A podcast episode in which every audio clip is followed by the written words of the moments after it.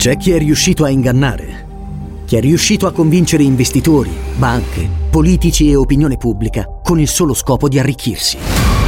I protagonisti delle storie che vi racconteremo hanno scritto pagine indelebili dell'arte della truffa. Venite con noi per scoprire cosa si cela dietro la maschera. T-Podcast presenta Storie vere, soldi falsi. Ascoltalo ora su Spotify.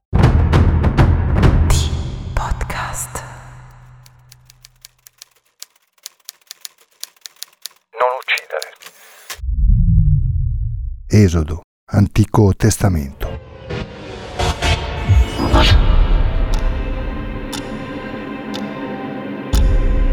L'Italia è stata teatro di crimini feroci e per molti di questi non è mai stato trovato il colpevole. Non è mai stato trovato il colpevole. Noi ve ne raccontiamo una parte.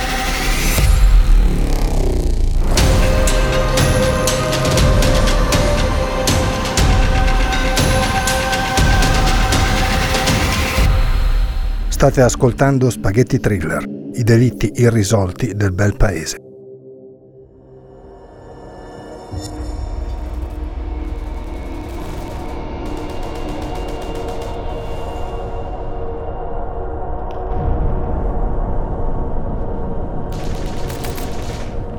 La seconda guerra mondiale è finita, per fortuna. Cittadini, lavoratori, sciopero generale contro l'occupazione tedesca, contro la guerra fascista per la salvezza delle nostre terre, delle nostre case, delle nostre officine. Come a Genova e a Torino ponete i tedeschi di fronte al dilemma a rendersi o perire. Ormai un ricordo, ma di quelli nemmeno troppo lontani. L'Italia cerca di rialzarsi dopo l'evento bellico che l'ha messa letteralmente in ginocchio, per non dire al tappeto. Sono anni complicati dove gestire una rinascita tutt'altro che semplice. Sono gli anni 50, quelli del rock and roll, del meccartismo, della nascita del Festival di Sanremo, della guerra fredda, della morte di Stalin, di De Gasperi, di Pio XII, di Fidel Castro che entra a La Habana a capo del suo esercito, del trattato che istituisce la comunità economica europea, giusto per citare in ordine sparso una serie di accadimenti che segnarono un decennio di innovazioni e tentativi di creare un mondo con gli occhi rivolti al futuro. Parliamo degli anni 50 perché oggi Spaghetti Thriller torna a gettarsi in quel periodo storico raccontando una vicenda enigmatica e oscura, impenetrabile e incomprensibile, piena di misteri, segreti, occultamenti, archiviazioni e riaperture, querele e controquerele, denunce e controdenunce, vendette, lotte di potere e correnti, abbracciando il mondo della Roma bene, della politica, del cinema, dei salotti frequentati da chi conta.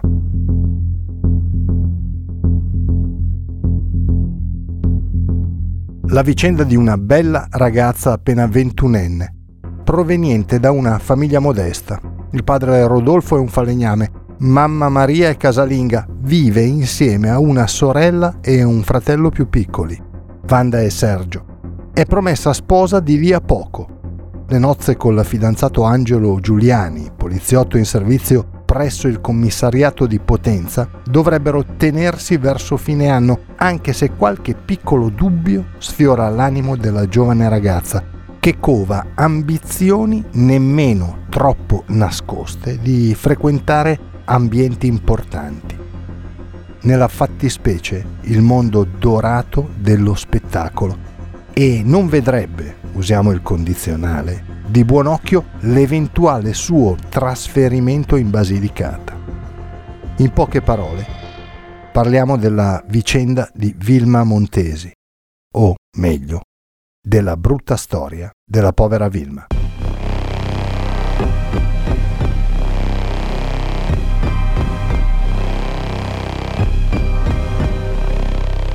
È il 1953 per la precisione 9 aprile 1953, giovedì.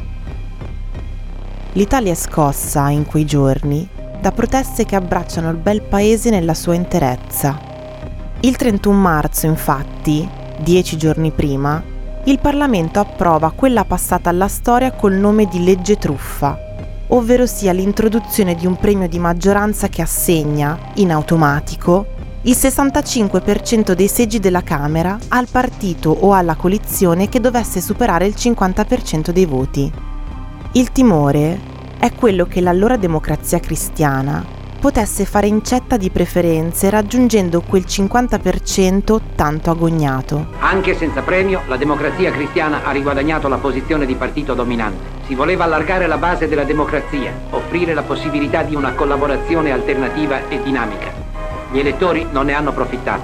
Le elezioni, che per la cronaca si svolsero due mesi dopo, vedono la coalizione centrista raggiungere il 49,8% delle preferenze.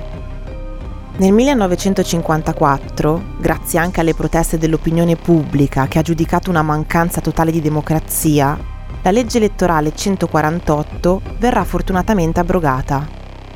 Ma torniamo ai fatti di quel 9 aprile 1953, di quel giovedì, primo pomeriggio.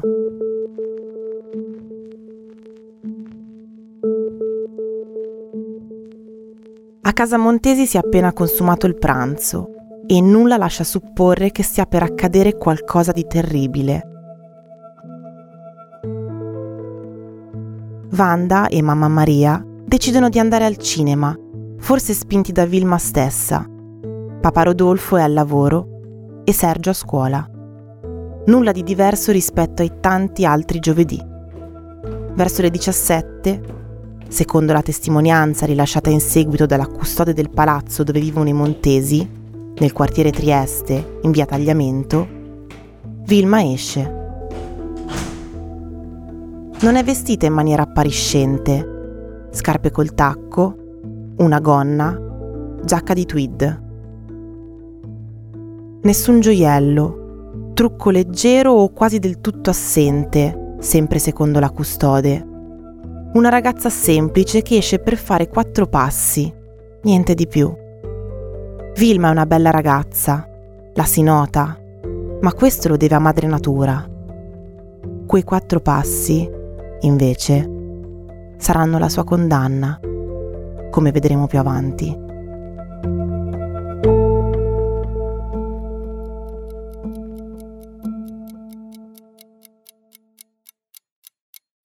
Passa il tempo. Passano le ore. A casa Montesi rientrano tutti, fatta eccezione per Vilma, che non si vede e di cui non si ha notizia.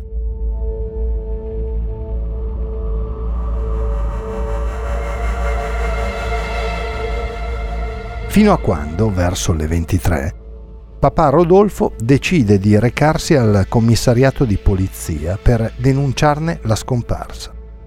A lui si aggrega Wanda, mentre Sergio e Maria restano a casa. Sia mai che Vilma rientri all'improvviso. Rodolfo, per la verità, è molto preoccupato. La sua paura è che Vilma abbia deciso addirittura di suicidarsi, come scriverà ad Angelo, il futuro marito poliziotto, complice il matrimonio dal quale lei stava cercando una qualche scappatoia per liberarsi. Forse. Come abbiamo detto all'inizio, la prospettiva di seguire Angelo a Potenza non la metteva certo di buon umore, anzi. Altra ipotesi che il padre di Vilma non trascura è che la figlia si sia allontanata volontariamente, sempre per la stessa ragione. Ovvio, come in ogni caso di scomparsa che si rispetti, cominciano a moltiplicarsi gli avvistamenti. C'è chi dice di averla vista passeggiare in centro a Roma, chi salire sul treno diretto a Ostia in compagnia di un uomo, chi addirittura direttamente a Ostia, sempre con un uomo.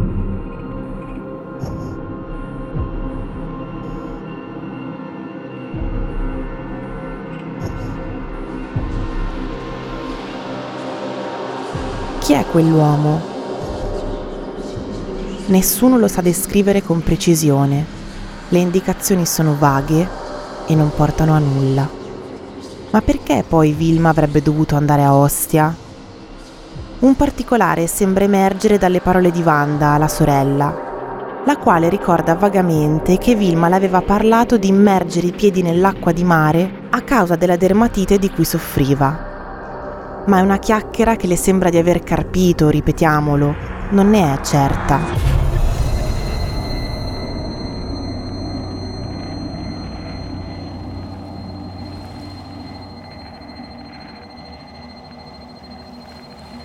«11 aprile, due giorni dopo la scomparsa della ragazza.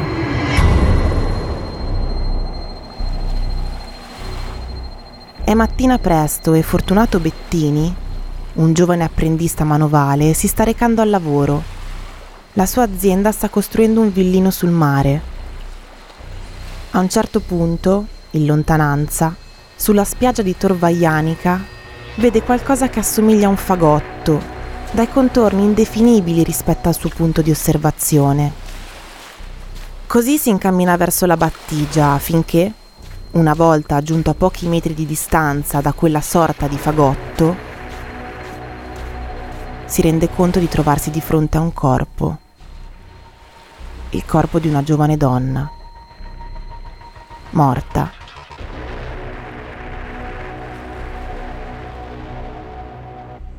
Così Fortunato corre a chiamare aiuto. Corre a chiamare la polizia.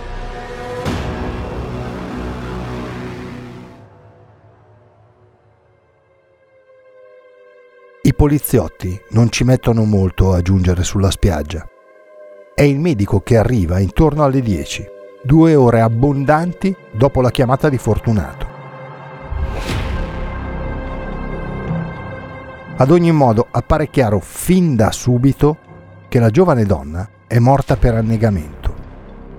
Il giorno prima, secondo i primi accertamenti, e con un lasso di tempo variabile tra le 17 e le 22 di venerdì 10. E cosa ha fatto Vilma Montesi la sera del 9 e il giorno 10? Dove è stata? E con chi? Perché queste domande se le pongono gli inquirenti vanno ricostruiti i movimenti della ragazza. L'autopsia effettuata il giorno 14 stabilisce che Vilma non ha subito violenza di alcun genere, compresa quella sessuale. Ha dei lividi, ma sono compatibili con le condizioni del suo ritrovamento. A una ventina di chilometri da dove qualcuno sostiene di averla vista quel giovedì 9 aprile.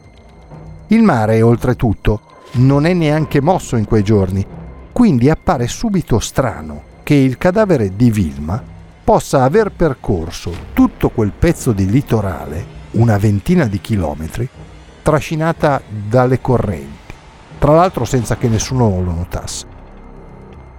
La polizia giunge a una prima ipotesi. La ragazza si è suicidata. Anche il primo pensiero di Rodolfo, il padre, andava in questa direzione. Ma ripensandoci c'è qualcosa, più di qualcosa in verità, che non torna. Quindi no. Per la famiglia e per gli organi di informazione Vilma Montesi non si è suicidata. Allora si passa alla seconda ipotesi. La ragazza va a Ostia da sola e non si capisce bene il perché, si reca sulla spiaggia mentre è vicina al mare ha un malore improvviso, cade in acqua e affoga. Non sarebbe la prima volta che qualcuno muore in questa maniera. Però anche qui non torna più di un particolare. La ragazza è a piedi nudi quando viene ritrovata. Indossa una sottoveste, gli slip, un golfino di lana gialla e la giacca sulle spalle. Stesa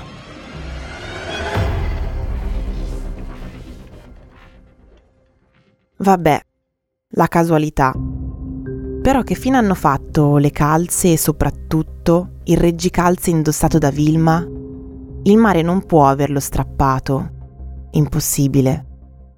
La polizia però non crede all'ipotesi di omicidio. Anche l'autopsia ha stabilito che nessuno ha tenuto la testa della ragazza sott'acqua. È semplicemente morta annegata. Anche se va ricordato qualche tempo dopo viene effettuata una nuova autopsia sul corpo della povera Vilma da parte del professor Pellegrini. verranno rilevate tracce di sabbia nelle parti intime, compatibili con un tentativo di violenza sessuale. Tentativo, ripetiamo. Insomma, il caso si fa sempre più spinoso e complesso, mentre nell'opinione pubblica inizia a insinuarsi l'idea che la brutta storia nasconda qualcos'altro e personaggi importanti cerchino di farla chiudere il più in fretta possibile. In quest'ottica va letto il sarcasmo della stessa opinione pubblica nei confronti dell'allora questore di Roma, Saverio Pulito, per il quale vale la regola del pediluvio.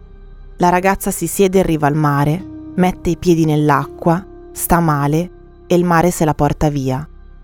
No, decisamente non deve essere andata così, pensa la gente, e lo pensano anche numerosi organi di informazione.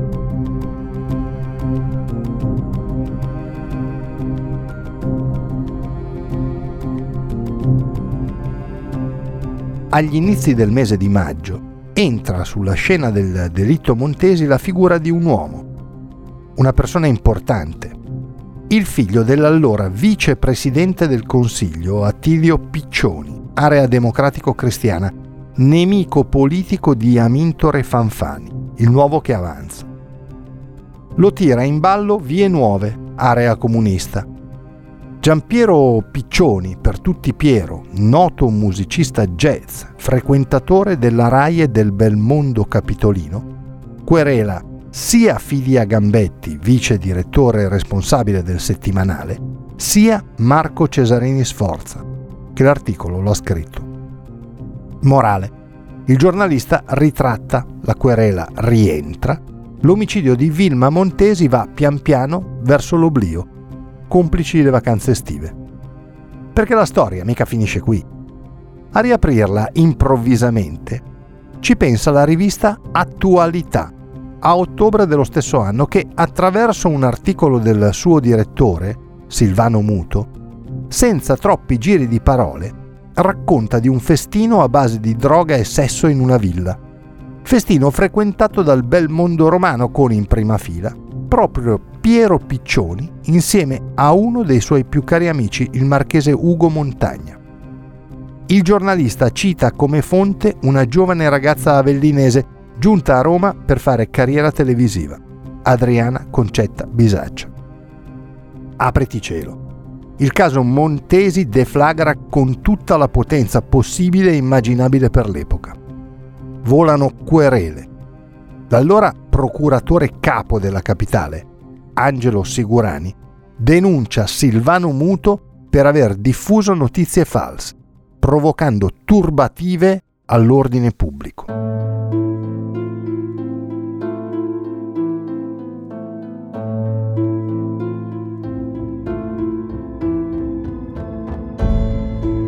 La storia di Vilma viene archiviata e a gennaio del 1954 si apre il processo a Silvano Muto, che deponendo rincara la dose, forte della testimonianza di Anna Maria Moneta Caglio, all'epoca dei fatti fidanzata del marchese Montagna, anche lei speranzosa di un posto al sole nel mondo dello spettacolo.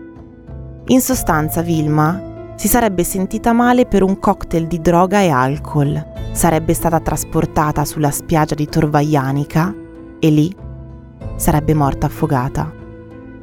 Ma qualche domanda continua ad agitare le notti degli inquirenti.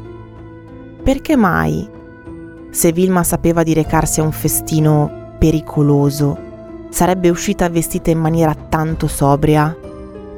La sottoveste indossata dalla ragazza è lisa, usata, così come le calze e le scarpe non sono per nulla appariscenti o adatte a una simile occasione.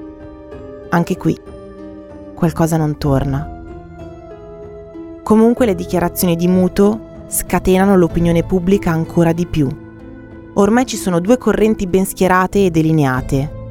Chi crede alla colpevolezza del bel mondo romano e chi, al contrario, pensa a uno sfortunato incidente si parla addirittura di un memoriale che Anna Maria avrebbe inviato ad Amintore Fanfani. Quest'ultimo lo avrebbe fatto ascoltare. Notare come si parli sempre di periodi ipotetici in quanto certezze non esistono ancora oggi alla Procura di Roma. I nomi di quel memoriale sarebbero stati di primo piano nella Roma che conta. La corrente democristiana che fa capo ad Attilio Piccioni viene letteralmente disintegrata. Il processo contro Silvano Muto è sospeso il 21 marzo. La Corte d'Appello di Roma riapre il caso Montesi il 26 marzo 1954.